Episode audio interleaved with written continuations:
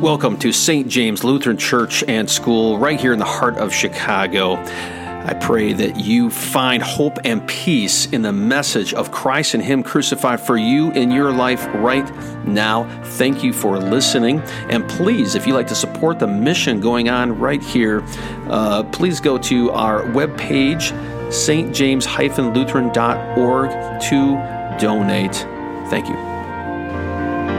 Grace, mercy, and peace to you from God our Heavenly Father and from our Lord and Savior Jesus Christ. Amen.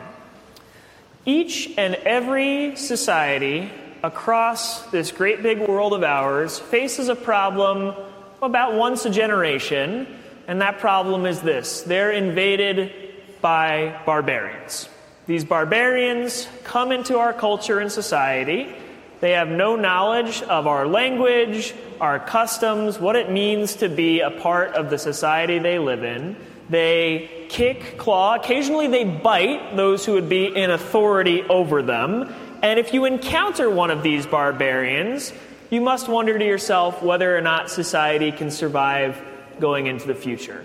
Every generation, we encounter a wave of barbarians, and we call these barbarians children.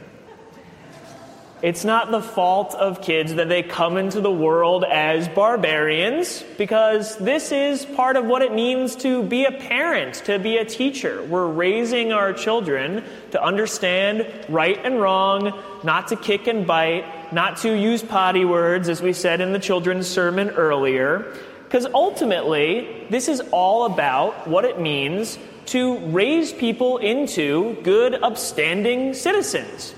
But here's the problem they have to be told what to do and what not to do. Kids learn from experience. They have to know that the stove is hot because not only do they have to touch or uh, to hear those words, but they probably have to touch it themselves to figure out what's going on there. The point is, kids have to be instructed in what it means to be good, what it means to be virtuous, and what it means to be a good citizen.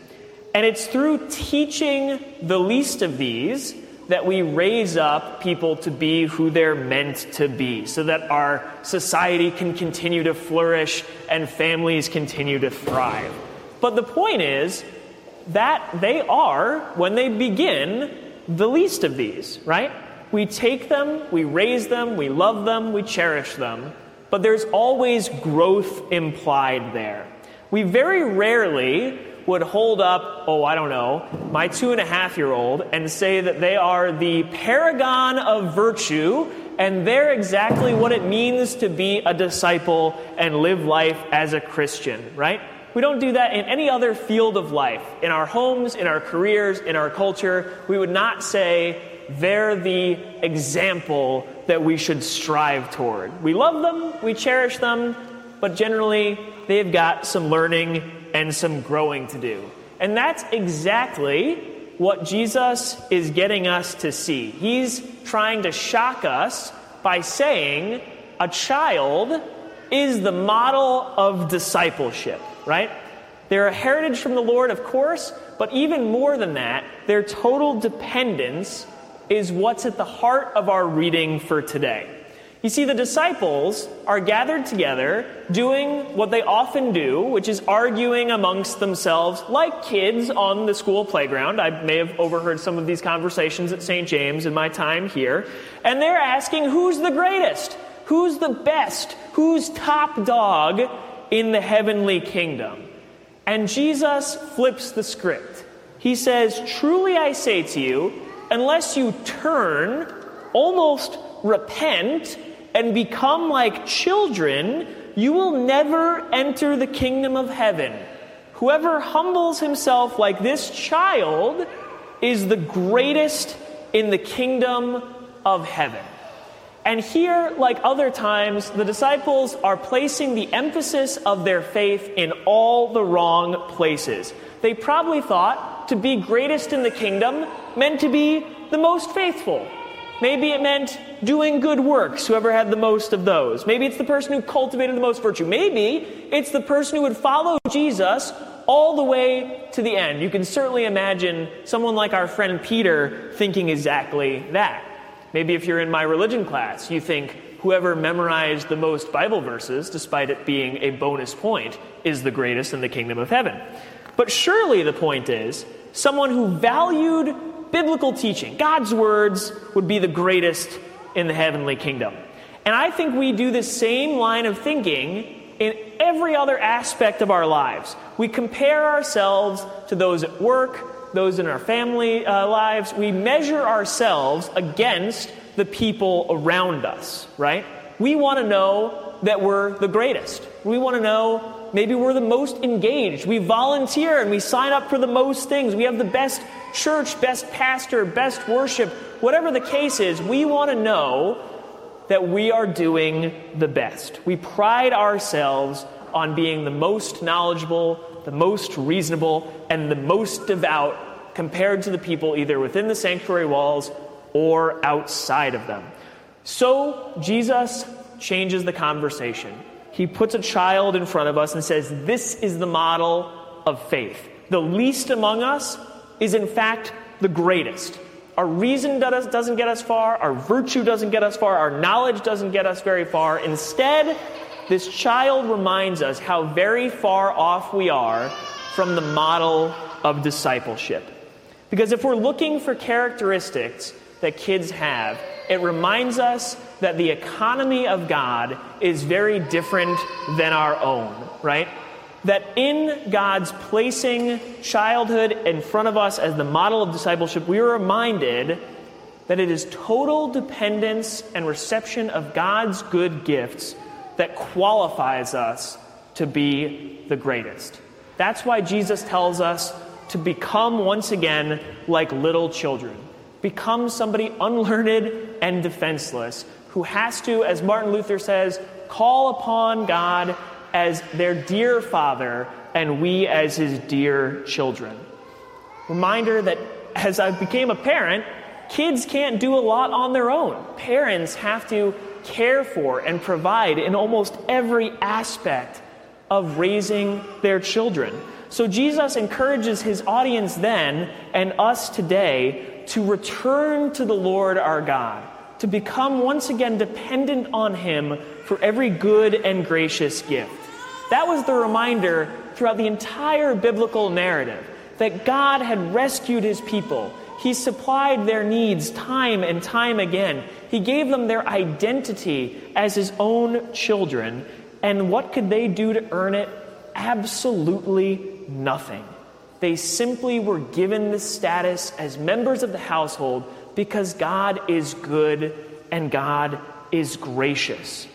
And ultimately, God would let nothing get in the way of the relationship he desired with his children.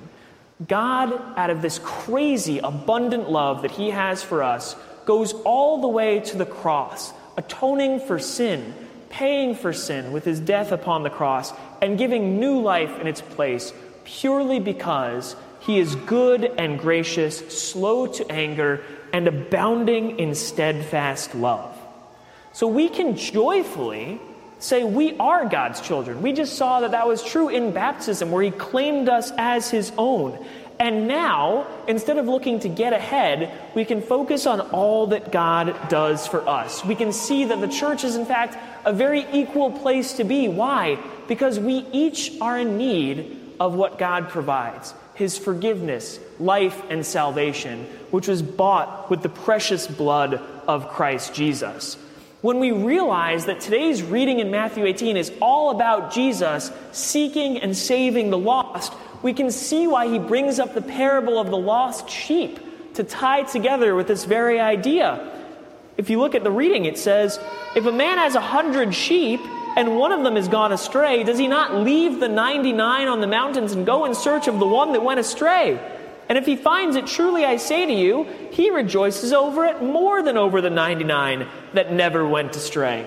So it's not the will of my Father who is in heaven that one of these little ones should perish. Jesus came to seek and save the lost.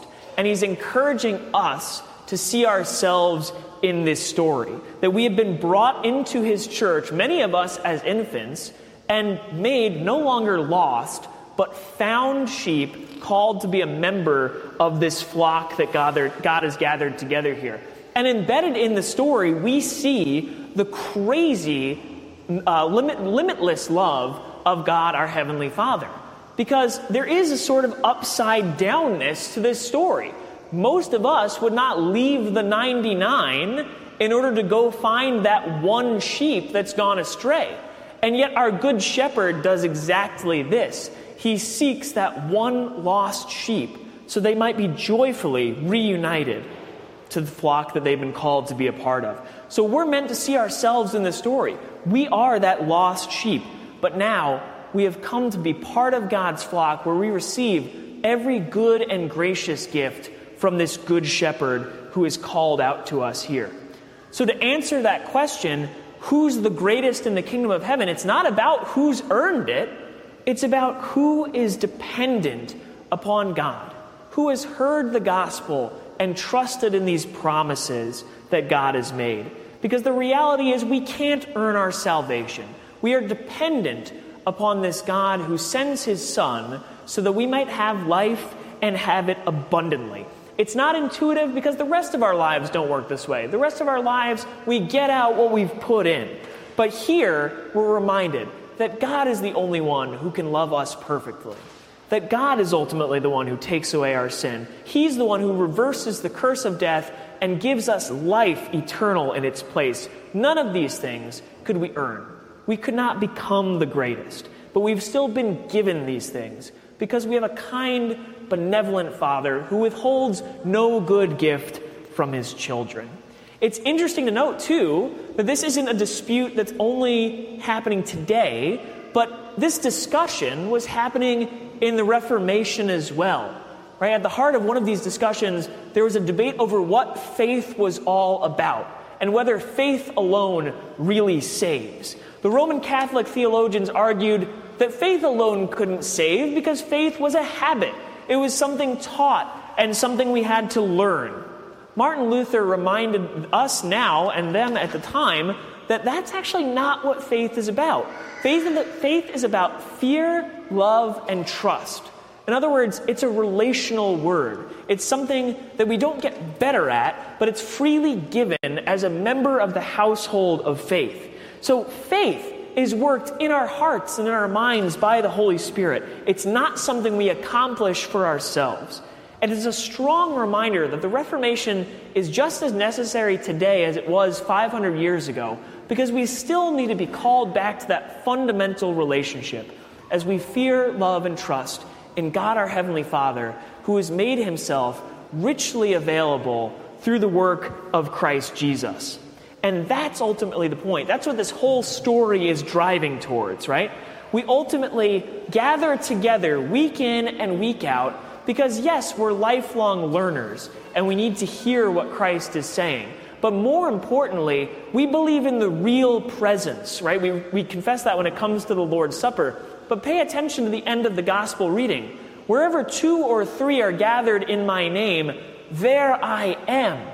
So, like children cling to their parent when they're anxious or distressed, we have the ability to cling to God our Heavenly Father, not in some abstract way, but in a profoundly real way, as we gather together knowing that Christ is truly present because the church has gathered together. Two or three, there Jesus is. So, our Lord is still in an active way calling us by the gospel, training us up as his children. He's teaching us what it means to be a member of the church and to rely on God for every good and gracious thing. Jesus is using the preaching of the word, the administration of the sacraments to accomplish this very thing.